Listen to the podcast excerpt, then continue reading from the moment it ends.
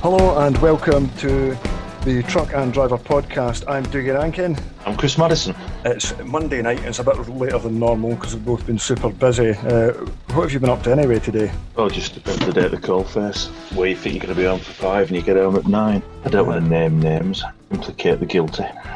Anyway, just another day.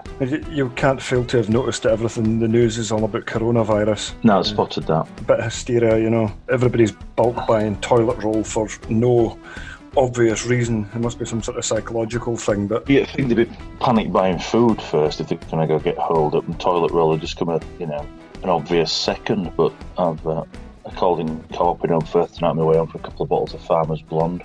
And I did notice it's true. I thought it might be internet nonsense, but it is actually true. There was very little toilet roll to be had in Holmfirth, oddly. All the food shelves are stacked out, but the bog roll, well, it's all gone. Yeah, it's a curious one. Well, just um, I suppose you've got to look at the implications for transport because some government official had already said, oh, we'd be prepared to relax the tachograph laws for lorry drivers if this got difficult. And I don't see why, what that's going to do for anything. You know, but they're usually complaining you're tired lorry drivers and all that sort of thing. And it's like, all right, okay, so now you're going to allow them to bend the rules when it when it suits you. Yeah, well, during foot and mouth that it's, um, you know, oh, you lads on tankers and you lads on the blood job, crack on, you know, you're fine. Ditto back in the day when um, Yorkshire ran completely out of water in about 1993. Everybody and his dog bought a tanker, rented a tanker, or converted a shit tanker into a water tanker, and we were all tankering water from Selby across to Outlane and tipping into Scammonden Dam and various places around Yorkshire. Everybody around here made silly amounts of money and we didn't have to worry about things like tankers. That's a good thing to know that somebody had used a tanker that had been used to cart shit and you converted it into a water tanker. Yeah, it was a Lee environmental tanker. It was a nasty old Lee tanker and it. Um, I mean, granted, it had to be purged about seven times at Hoyers or Huddersfield before they give it a certificate, but it got one in the end.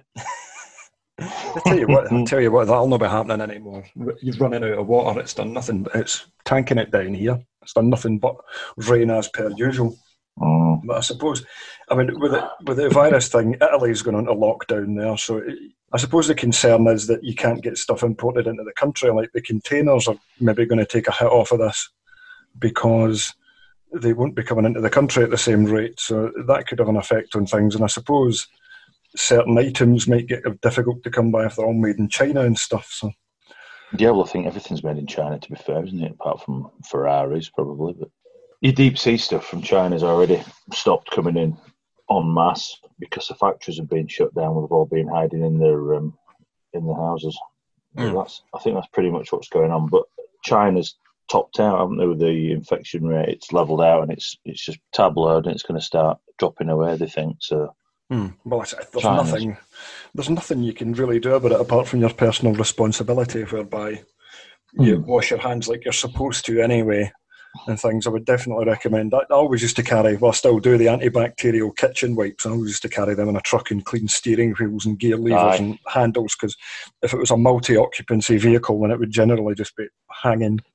Delightful that. Yeah, oh yes. Um, I think really now all this about your personal responsibilities is just common sense. It's just do what you'd normally do when you've got kids. You don't want to be touching anything anywhere during or outside an outbreak of anything. You just are clean generally when you've got kids. Well, they were saying as well because it was in the, there was a couple of things going around in the news saying you know why should drivers shouldn't be made to go and sit in these waiting rooms with steamed up windows and things because they'll just be a breeding ground for germs. They should be allowed to sit in their cabs and things. So yeah. when you go into Tesco or whatever else it is, Sainsbury's, pick an RDC, you should be allowed to sit in your cab during this outbreak, which is fair enough. And if they're yeah, allowed, dra- they can do that anyway. Then they should just have a move towards letting drivers sit in their trucks more because it's it's yeah. generally safer. All that bollocks about you know he's going to pull away from the bay and he's going to take a forklift truck with him. He's not, is he? If you've got chocks under wheels and you've taken his red airline off and put a red airline lock on, anybody could sit in a cab and do whatever he likes.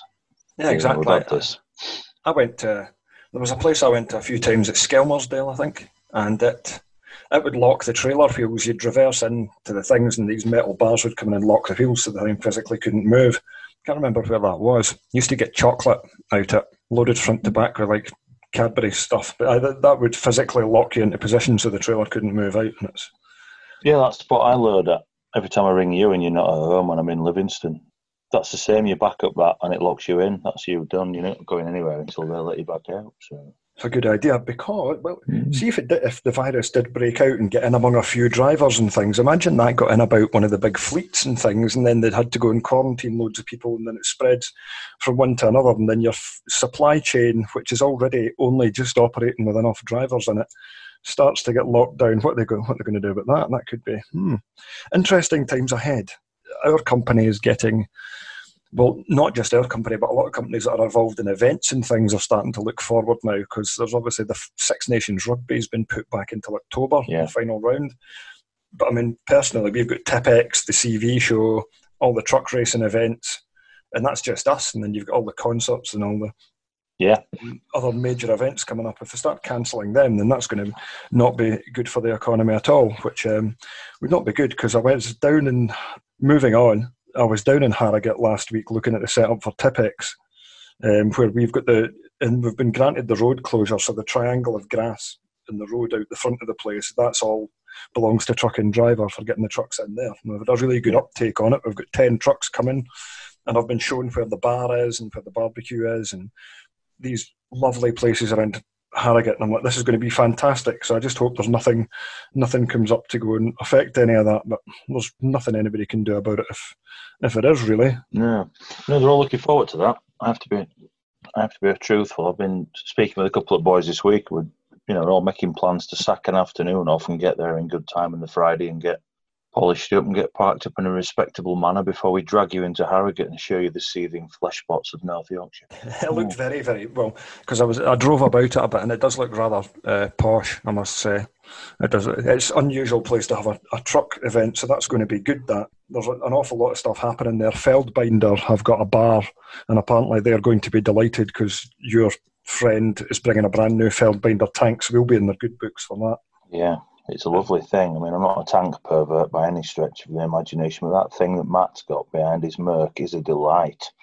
I think it's the biggest powder tank in the country, and it's um, apparently this gets uh, tanker drivers deeply emotional. It's got automatic self-opening and closing lids. Oh, oh yeah. So I've seen a little video of said lids opening and closing. It's very nice, very slick. Yeah, that's, mm good that is. A cracking set of trucks we've actually got coming yeah. along to that because I, I had to ask about three times before anybody responded, and then all of a sudden it went crazy, and I've got loads of good stuff, a nice mix of eight wheelers and tippers and tankers, and it does look to be a good day out, and it's. I would say anybody that's listening, it's free as well to go to that, and it does genuinely look like quite a good day out. Um, it's not somewhere I've been for a few years, but uh, it's the driver's day is the 30th of May, but the event is on for the two days previous to that. So on, from the Friday night and the Saturday, truck and driver will be out the front, with a load of amazing trucks, which will be good. I wonder if we could record. mine. and yours. Among, oh, amongst all the amazing stuff to be mine. Recording, and we'll be recording our. Um, record might go and live record the podcast there if we can work out what equipment we need to go and do it or maybe we could drag Ben along the producer yeah. and be he wants to come to Harrogate hmm, if he's feeling brave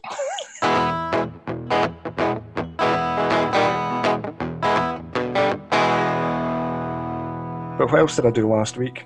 Mileage. Mileage. Oh well, I did because it, I um because I was going down to Harrogate and then I was going down to Gloucester to see a driver called Brian who's been driving for Morton C Cullimore since the sixties. I think he's been there for about fifty years. But it was a long way to go to just do one thing, and I put a random post up about ERFs saying, "Oh, I'm looking for a nice ERF EC for a, in a couple of issues time," and then all these amazing ERFs got posted up because British lorry enthusiasts, sadists, whatever you want to call them, there are so many guys still running ERF ERFECs. And so I went down to visit Robert Gasser, who um, has been pretty good value on Facebook over the last year or so with his fleet of ERFs. So I went down to see him and see what he was up to. That was quite interesting. He's got some tacklers, Nobby. I'll give him that. He's got all sorts, hasn't he? Yards full of them. He has. He's now being contacted by people to go and do work on ERFs. He's got that chap. There was a truck that some steel came off a trailer and went through the back yeah. of the guy's cab, and he's fixing that for him. And he's got another two or three projects in the yard, and he's also got three of his own ECs. And I didn't realise one of the ones he's got. He drove it when it was just a few years old for a company called Entwistles, and then he bought it off them. And his plan is to go and work them, provided he gets his operator license later this year. And I'm thinking, you know, you can't you can't go and work some old ERFs these days. And I'm like, oh, damn, I mean, you could, you really could, if you want to, as long as you don't go into any low emission zones. Yeah, I'm going to say if you, as long as you've got plenty of loose change in your pockets to get yourself in and out of all these zones. Yeah, depends where you're going. Are you familiar with the? You ever had any dealings with ECs? No, I have to no. be honest. Because it's, it's it's like the definitive, like pure British lorry. It was the last of its breed. The, the ECX wasn't around for long enough, so no. You've got these. You've got quite a number of companies dotted all over the country that are still running them and are showing no intention of giving them up. And uh, Robert had said to me, he said, originally when these trucks were on the road, they were designed to be double shifted for five years and thrown away. And now mm. some of them are 25 years old. So you've got, to, yeah. you've got to give them some credit for something that was considered a plastic pig that is still yeah. going today. Some of those I drove when I were, at, you know, when I were at college, I said last week I drove for Colin Barrett. You know, some of those are still firing up and down now. They're on tankers with latex, taut liner jobs. You know, they're still working hard. They're still there, same ones. So I didn't really appreciate at the time that there were going to be such a big movement following ERFs because mid 80s there were no, you know, it was no big deal. No, I mean, everybody assumed that ERF would just evolve like every other company and keep going, and then obviously it didn't, did it? It uh, no, it got the, it got the uh, axe of justice. But I mean, at the time, I didn't give a monkeys about Fodens either, so.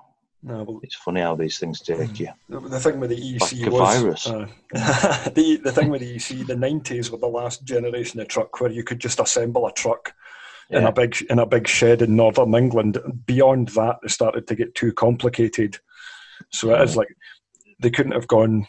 They just couldn't have gone any further, being like a, a, a brand that's only really sold in Britain and limited other markets. But the truck seems to polarise opinion a bit. You get people that really, really love them, and I noticed a few people had popped up when I posted it and said oh, they, they didn't like them, and I think there were quite a lot of nasty fleet ones about. And of course, there was the twin splitter gearbox, which would have been a source of a great deal of misery if you didn't know how to use one. But I was I've been surprised because I've been out in I was out in the EC11 that Ramsey White had, Robin Johnson's EC14, Richard Turner's EC12 with a cat engine, and Robert Gasser's one. And I'm always surprised how comfortable and how big the cabs are on them. But they're, yeah. they're all like they're all examples that have been well looked after. And I would imagine that some of the fleet ones back in the day would have been pretty horrendous. Hmm. The only thing that really, really dates them inside is that ludicrous, massive two-spoke steering wheel. That yeah. really makes it look. It would have made it look old at the time, I suppose. Yeah, I think they look better than ECX. You know, ECX supposed to be more modern. I think the bloody awful things. I borrowed one. I once tipped five litres of uh, screen wash over it footwell on mine. I tipped cab one Saturday morning, and as soon as cab went over, I remembered. I thought, oh no, oh god no! And I saw the blue death running out the door, and it had um, it gone under floor to suspension ECU, and oh. it was all all hell broke loose. So, um, local garage at New Mill lent me their um, ECX, and I have to say it was the most unhappy day at work I've had in 20 years. It was a bloody awful thing, awful dashboard from hell that great big sticky out bit in the middle, you know, yes, sensible purpose. It doesn't look. If you look at the EC and the ECX, the EC yeah. has got a kind of bit in the middle of it, but it is actually a, a nicer looking thing inside yeah. than the ECX was. I think they were, yeah. they were very hurried with the development of it, with all the changes, the MAN coming in, and then of course MAN. Terrible thing. It wasn't a particularly uh, well developed truck, but having said that, there's still a few of them knocking about. Yeah, God knows. As well, maybe I they remember, could have been developed it would have been 96, 97 perhaps. I think I was probably first year at college, not sure. And we went to Drift, and the ERF dealer were there, mob handed. They'd got half a dozen motors, and I. It was the first time I'd ever managed to get myself into an Olympic EC, and I thought, what a tool! You know, they were amongst Scanias and the rest of it, but I got into that EC, and it, I don't know if it was Sovereign, a special model anyway. It might have been a mm-hmm. Sovereign. Have a VH, VHS player in it and yeah, big yeah. telly and all that. Yeah, you got your little bizarre telly up in top corner yeah. and all this, and mm-hmm. it, it, was a lovely thing. You know, the interior on that was marvelous. I think they are a fine looking tool. I really do. But the ECX, you can keep those. You can ship them all off to Africa. I suppose they weren't really about for that long. I do wonder. I've I was fortunate. I got to visit JCB uh, right at the start mm. of 2014 because they run a fleet of absolutely yeah. immaculate ERFs and.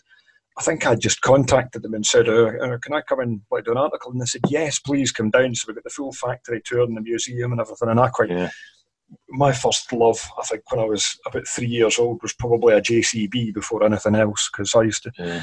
my parents had bought a house on a building site. Everyone was getting built around it, and I remember seeing them all the time. So, but with JCB being the worldwide brand that they are, I do wonder in retrospect if they kind of wish that they'd been able to buy ERF for a low price. And I think that's the only possible way, looking back, that you would have still had a British truck manufacturer, yeah. as if JCB had stepped in to do something.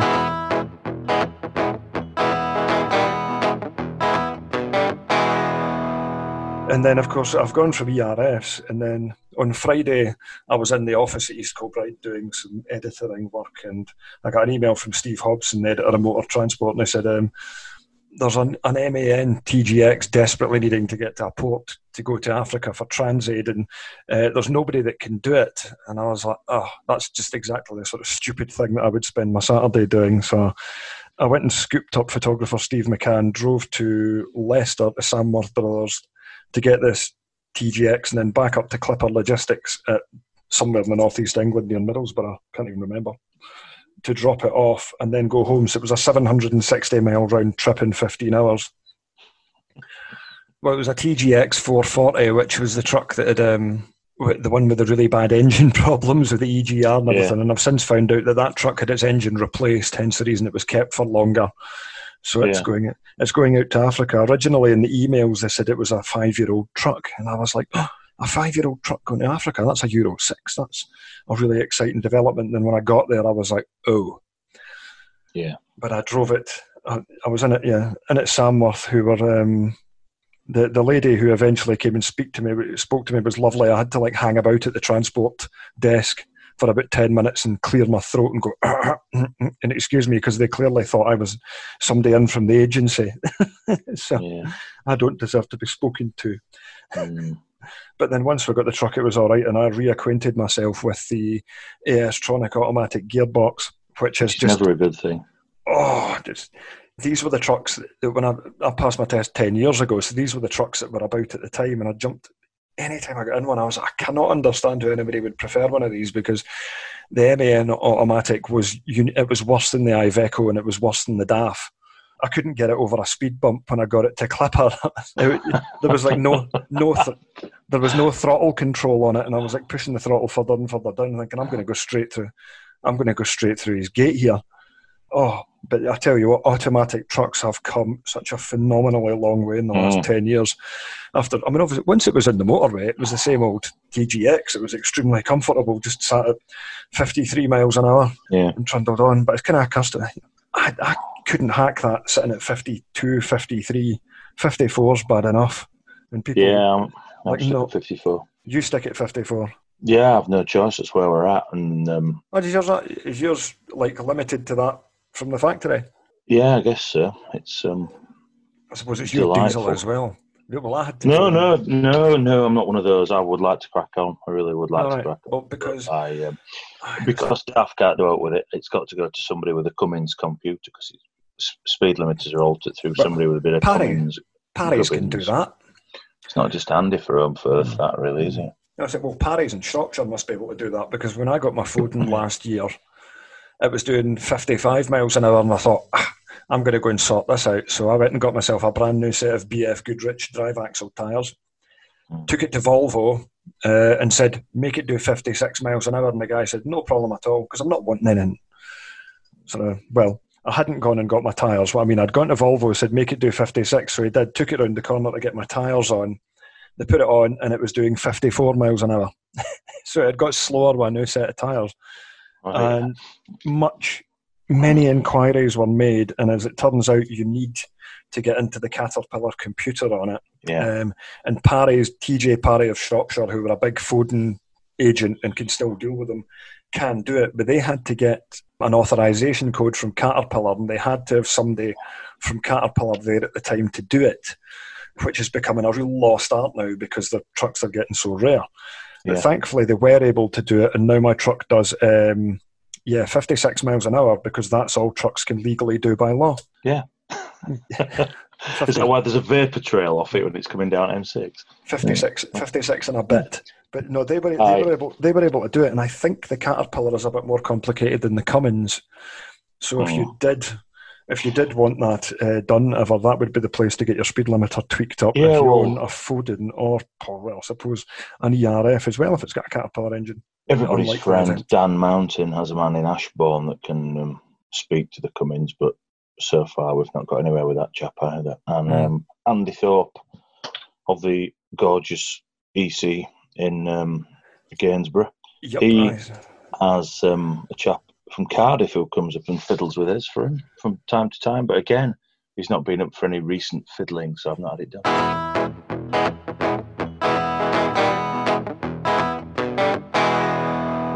I've got Google Alerts set up on my phone. I probably mentioned it the other week for lorries and trucks and things. So you get all the stories that are going about and who's been in trouble this week. And there was two lorry stories for uh, guys getting in trouble, and it just yeah, it just goes to show that you really need to watch what you're doing when you're out on the road in a truck because you don't get any sympathy for anything, and you can be perceived to be doing something even when you're not. The first one was there was a bad accident on the M6 around 41 and I drive, the two lanes were shut and there's a policeman standing and in the third lane he said that a truck driver was driving past videoing the accident on his phone and the driver said no my sat nav had fallen off the windscreen I was sticking it back on so it went up to court and the court said the policeman was if the policeman's word is he was on your phone then you are on your phone that's it you don't have any leg to stand on and they said in any case it doesn't matter if you weren't on if we can't prove that you're on your phone because if you were moving, if you admit that you were messing with your sat nav, it means you were not in appropriate control of the vehicle.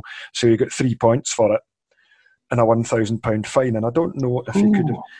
Well, that's the thing. I mean, three points is three points. It's not, it's not the end of the. If he's been on his phone, then three points is a very good outcome. If he's not been on his phone and genuinely just attaching the sat nav, you know, it's frustrating. Um, but uh, a thousand pounds for going up in court for that, that's a that's a sore one to take.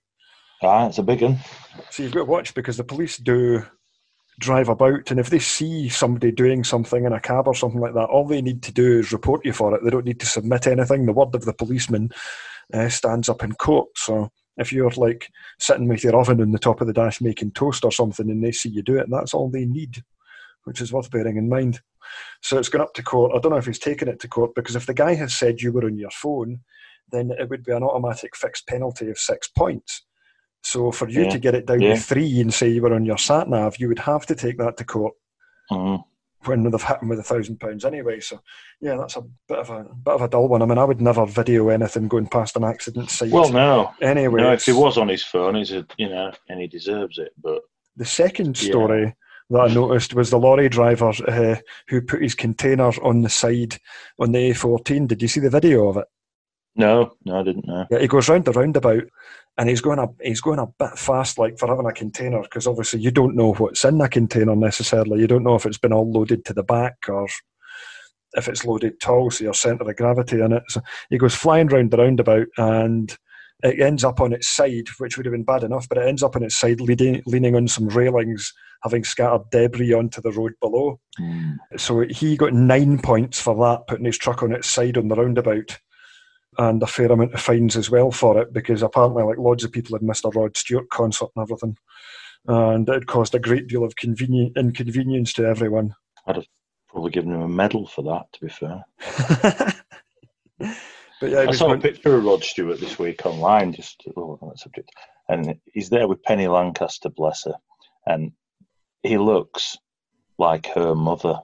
I don't know if you've seen that picture. He, he's wearing no, like a but, but by all means, listeners, go and have a look. he's wearing like a cream leisure suit with a like a giant crucifix on a chain round his neck, and he he looks like well my nan really. She looks like she's helping him across the road. And it's it's her grandma. Well, you can't say anything apart from the relationship hasn't lasted a long time. That must be about twenty years. Ah, it's been a it's been a long time that one. So she's um, obviously loves the little fella.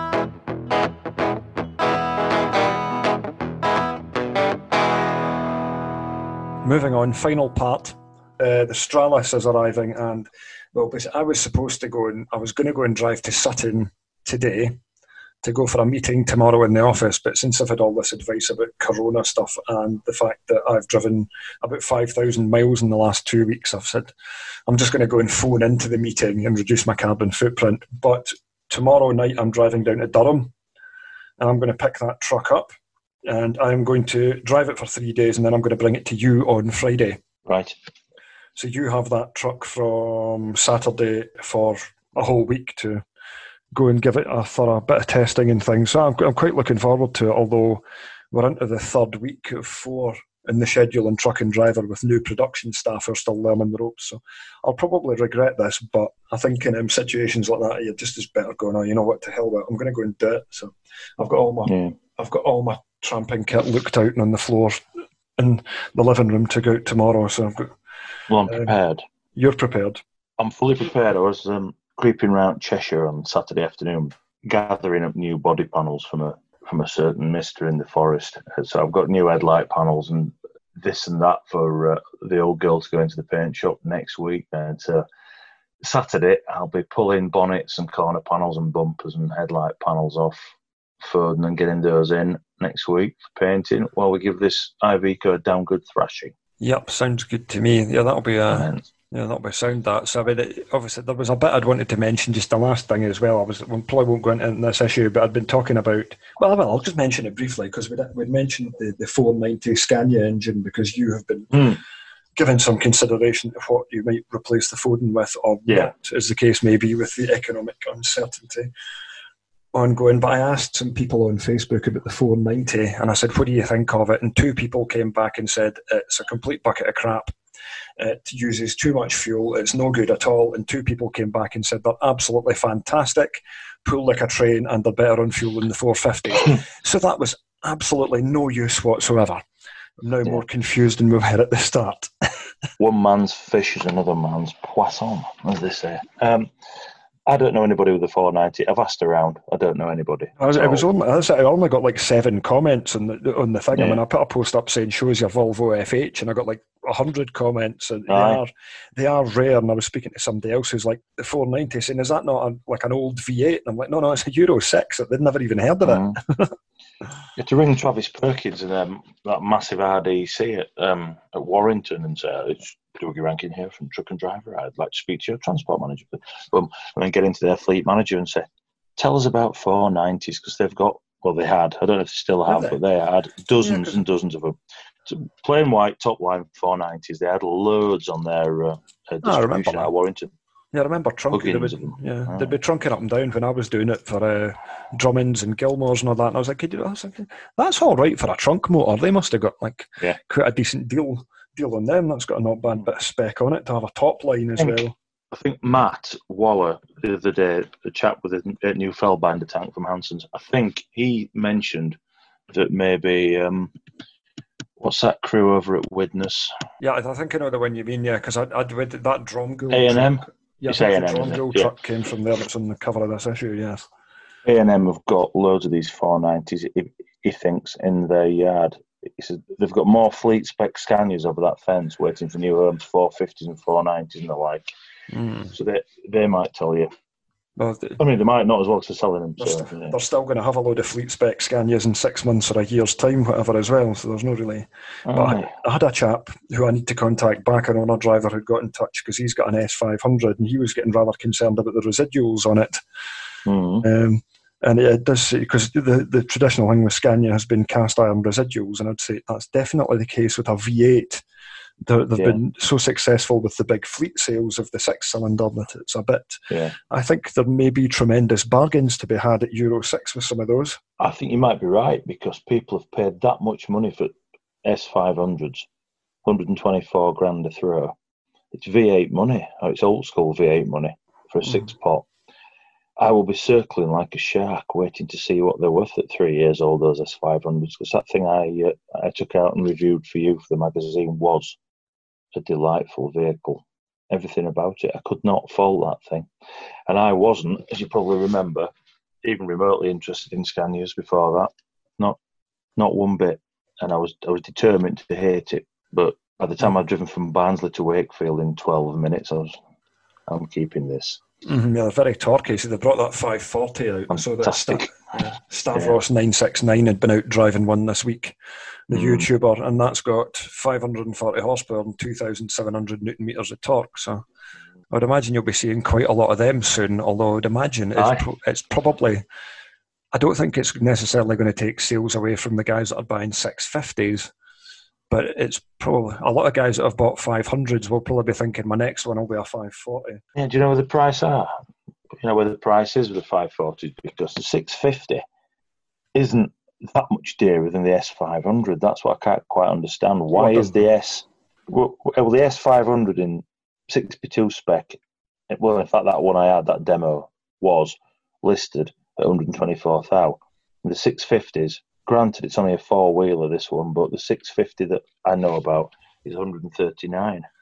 So there's not mm. that much difference. Shove an extra lift axle in, it's going to put another five grand on, perhaps. But even so, you know, the price differential between six cylinder and V8 isn't that big. Somebody had made a point, said, you know, is the 546 cylinder going to mean that the 520 V8 no longer exists? And I'm like, mm. not necessarily. Maybe in the UK, but in other markets and things, people will still want that engine. They're yeah, still going to, yeah. you know, a 520 V8 is a very, very unstressed engine, whereas a 540 13 litre, I'm not saying that it's stressed, but it's at the top end of its power yeah. scales. So I would imagine it'll probably Aye. still, it'll probably still chip away in certain certain applications anyway.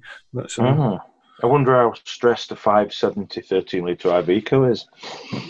I, I or how stressed I can make it next week. I don't know because I've not encountered anybody who's um, well, I've run one and put a, a, great deal of miles on one yet because it's a fairly mm. recent thing and they're fairly uncommon. So it'd be interesting to see how they get on. As I said, I'd spoken to Bob Beach and he reckoned the things were flying machines and yeah, it should be good. Mm. But I don't think there'll be too many.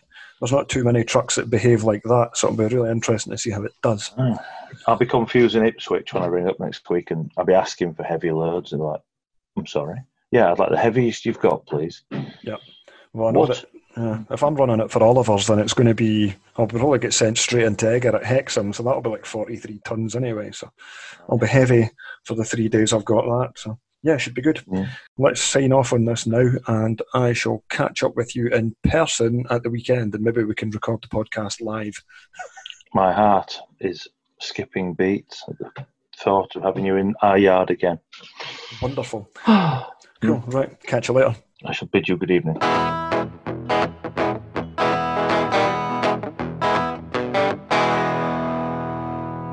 Right, I am delighted to have with me on the Truck and Driver podcast today Charlie from Truckmate UK, which is a truckers group that does a lot of good things and has some exciting developments in store for 2020. Welcome to the show, Charlie. Thank you very much, again. Welcome to be here. Thank you very much. Tell us all about how Truckmate uh, first got established. Well, back in 2015, I was in part of several trucking groups, and obviously we're all truck drivers and we know what we do and what we get up to.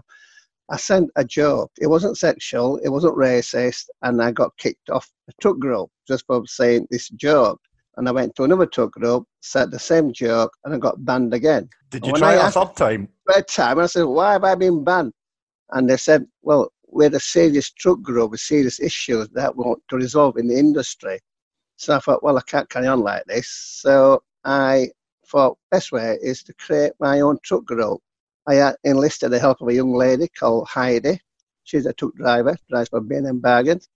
And I asked, rung her up. I asked her if she'd like to create a group and come part with, you know, come with us. And she agreed. And she said, oh, how many is there? I said, well, just me and you for starters and it started. And then we just grew and grew and grew. And now, within four years, we're to 5,688 members in Truckmate UK. Well, that's good. So, to begin with, it was a place where you could go and tell your, your jokes without fear of getting banned. Absolutely. Uh, so, how did things come about? Because you're quite well known now for your uh, charitable work. How did that start to come about, your sort of desire to do good things? Well, in 2017, one of our members by the name of James Pink, he had a premature son. They basically gave him hours to live, and he was transferred to Great Ormond Street Children's Hospital in London. And basically, they managed to save his life. And James rung me up saying, as a truck group, is there anything that we could possibly do to raise money for Great Ormond Street and show his appreciation? And then being a truck driver, the only thing I could possibly think of was do a truck pull. And so we did our very first truck pull at the Stockyard Lorry Park back in 2017, and we raised just over three and a half thousand pounds by raising by doing a truck pull at the stockyard. And then we enjoyed the lads and the boys and girls from Truckmate UK enjoyed it so much. We decided that we'd do it another year, and then 2018 we did it for the British Heart Foundation, doing same things, various truck pulls at various truck trucking events such as Truck Fest, Thirst Truck Gathering, and various other ones. And we managed to raise ten and a half thousand pounds for the British Heart Foundation. Last year, 2019, we decided that we'd do it for Macmillan Cancer Support and also two two defibrillators for two lorry parks, one being the Red Lion at Northampton and the other one being the Stockyard. And we managed to raise six and a half thousand pounds just by doing truck pulls really. Can you explain to can you explain to the listeners what a truck pull is and how exactly it works?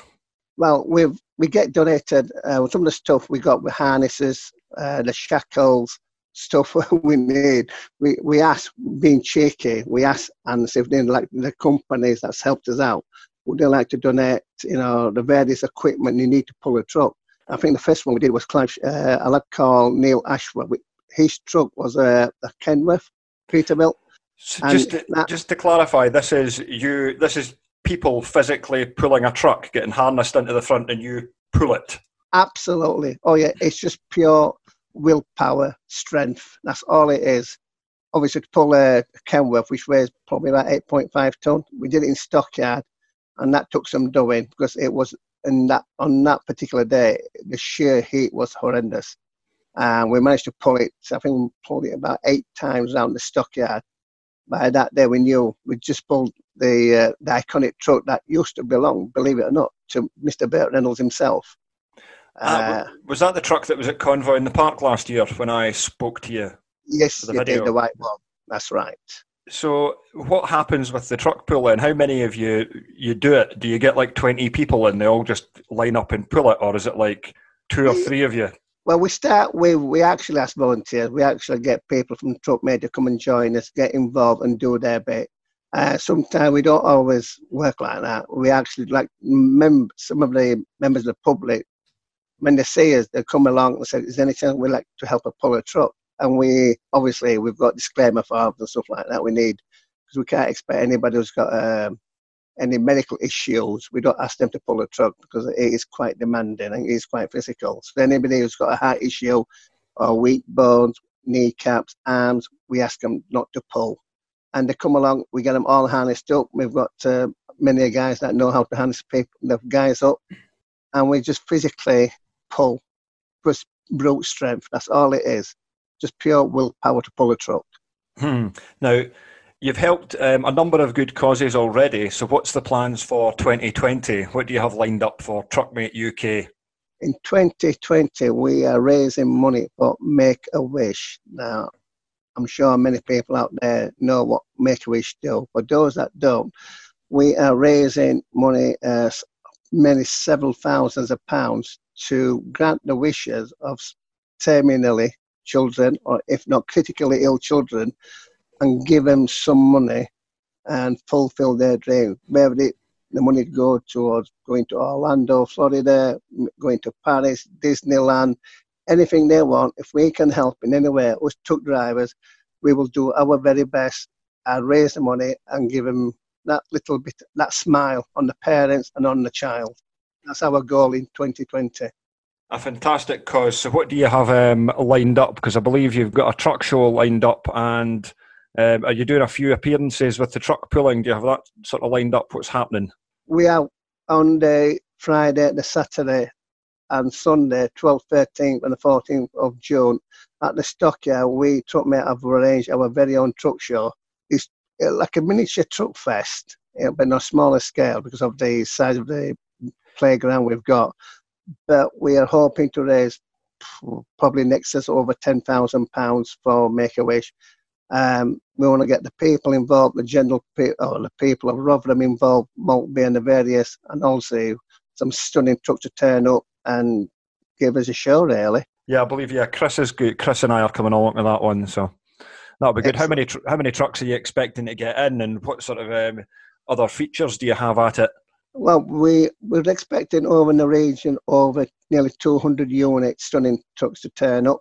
We've got a live action arena. We have got uh, a rollover of a unit and trailer scenario, and we're going to get it right uh, and give uh, the people that turn up show them how uh, full recovery is taken. You know, how it's performed yeah. under control environment. That would be good. It'd be good if you can get the word out to the sort of local community, and you can get you can engage with the sort of school kids and just your, your general public and everything. You know, they can they can see that truck drivers are nice, considerate people. That'll be a that'll be a good thing, and obviously raising money is always good as well.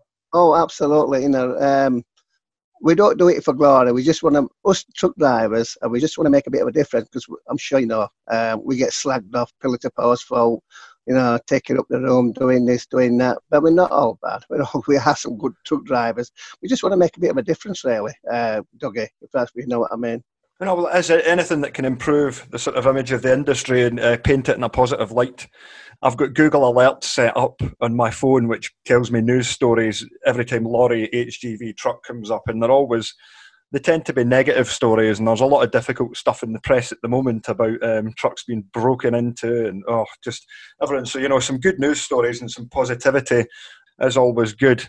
But um, I mean, going back to Truckmate UK, that's quite yeah, it's a fairly um, unique group. You've got some um, unusual policies on uh, on the page and things with your um, what is it? You have a, a point system for breakdowns and something else for good something else for good deeds, I believe. we do, we do. We've got a game. I created a game called Breakdown. And basically, anybody who drives a unit or truck who breaks down when they're on truck okay, they need to declare the points to say we've broken down, be it whatever fault it is that stops them from working. And Mr. We've got two judges, one called Nick Trevor Bagnall and Mr. Dean W.'s, and they are the point givers. And you get awarded points. Now, obviously, it depends how many times you break down in a month. At the end of the month, mm-hmm. all the points are tallied up, and whoever wins has to do a forfeit and has to do a singer song, video himself, put it on Truckmate UK, so we all laugh at him. But we're doing something special for the next up to June. There will some breakdowns, but we are going to perform on stage. The five people with the most breakdowns will won going to go on stage and do a sing song all together on stage at the Stockyard uh, charity talk show. So that should be good fun, a good laugh, everybody.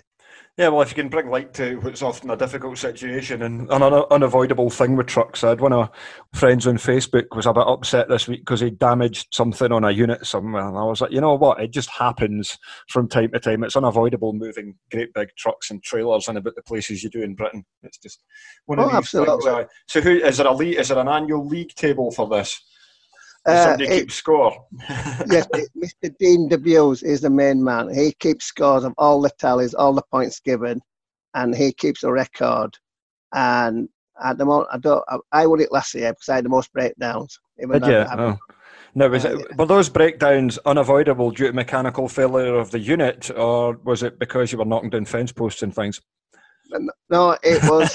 uh, it was just one of those things. It broke down. Nothing you can do about it. You know, even if you get a puncher, you get mm. break, you get hit for points for that. It's, it sounds trivial, but it's such fun we have on that. It's amazing, you know, and the camaraderie we have on that. We don't get me wrong, we do have issues on Truckmate okay, just like any other group, but we seem to deal with it there and then.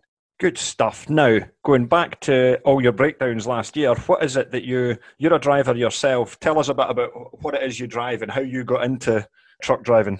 Well, I I started back in 1988. Um, I've had various various jobs in my driving career, and I started for a company called I don't know you may have heard of them. Used to be called Carry Fast back in 1988. Carry Fast used to be a parcel courier firm, and they were part of the Holdfast group. Then Holdfast now then became a UPS. I'm oh yes. Mm-hmm. So, and I started there as a vehicle washer, washing the reps cars, the vehicles. And then once I proved myself on the cars, I was let loose on the seven and a half tonners, washing the vehicles. And then obviously watching the guys come in, in and out, picking up a trailer, dropping a trailer, picking it up, taking it away. And I used to watch them all the time. And then they, my line manager asked me, how do you fancy tackling, taking a unit, a P93 Scania, picking up that trailer, putting it through the wash and putting it back on the bed. If you're gonna, I thought, yeah, why not? And I did it on my first go. And they, said, you're, and they said, you're born natural, picking it up, hooking it up, putting it through the wash, putting it back on the bed. And they said, yeah, how do you fancy us putting for your class one? Which I thought, yeah, why not? Let's go for it. Not realizing after nearly 28 years on, I'll still be driving. And even today, I still love my job. I still enjoy driving it just like I do have my bad days, just like any other truck driver. But you just have to ride the storm out, enjoy what, what you do and what's in front of you. That's good stuff. What is it you're driving at the moment? What is it you do? I've got a, I drive a 19 plate super space cab. I, I drive for a company called Electrical Waste. They're based in Huddersfield. And our parent company is, I'm sure you, you might know them, City Electrical Factors, CF. Oh yes, so, yes, familiar with them. So you pick up all what old electrical supplies in your all, the, That's right. I do up and down the country. What is so, it? A, uh, is it a 480 or a 530? It's a 480. 480. What, what, do you think of it? How do you get on with a big DAF? I absolutely love it. Every time I get to play out in it, I just a big smile on my face. I can't fault it. I've had one or two issues with it. I did break down within two days of getting it from brand new. But yes, I did. Believe it or not, I got hammered with the points. But hey, that thing, these things happen. I'm afraid. But yeah, uh, I love it. I absolutely do. Oh, that's good. That's good. Okay, so basically, Truckmate UK, you can check it out. That's the group that uh, on Facebook. Um, a lot of fun. They have got a lot of good things happening this year in terms of their charitable endeavours. And of course, the centrepiece for the year is the Stockyard Truck Show, which is taking place on the 12th, 13th, and 14th of June at the Stockyard Truck Stop in Rotherham. That's We've got all that, got all that right. That's right. And we do have a website. If anyone wants to check the website out, what's on offer, it is info at. If you don't mind me giving, you don't oh, mind me giving out. This is what. Yep. No, no. This is what we're here for. Go for it. Info at Stockyard Charity Truck Show dot co.uk.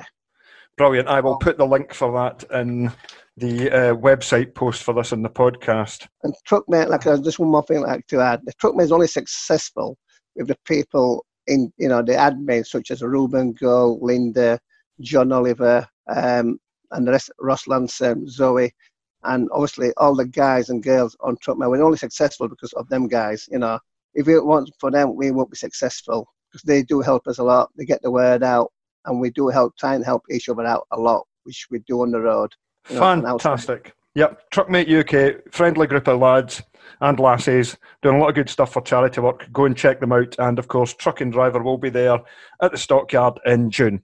Thank you very much, Charlie. I shall be um, catching up with you soon. Appreciate it. Many thanks for having me Bye. on. Appreciate it. Thanks, Dougie. Cheers. Bye bye. Take care.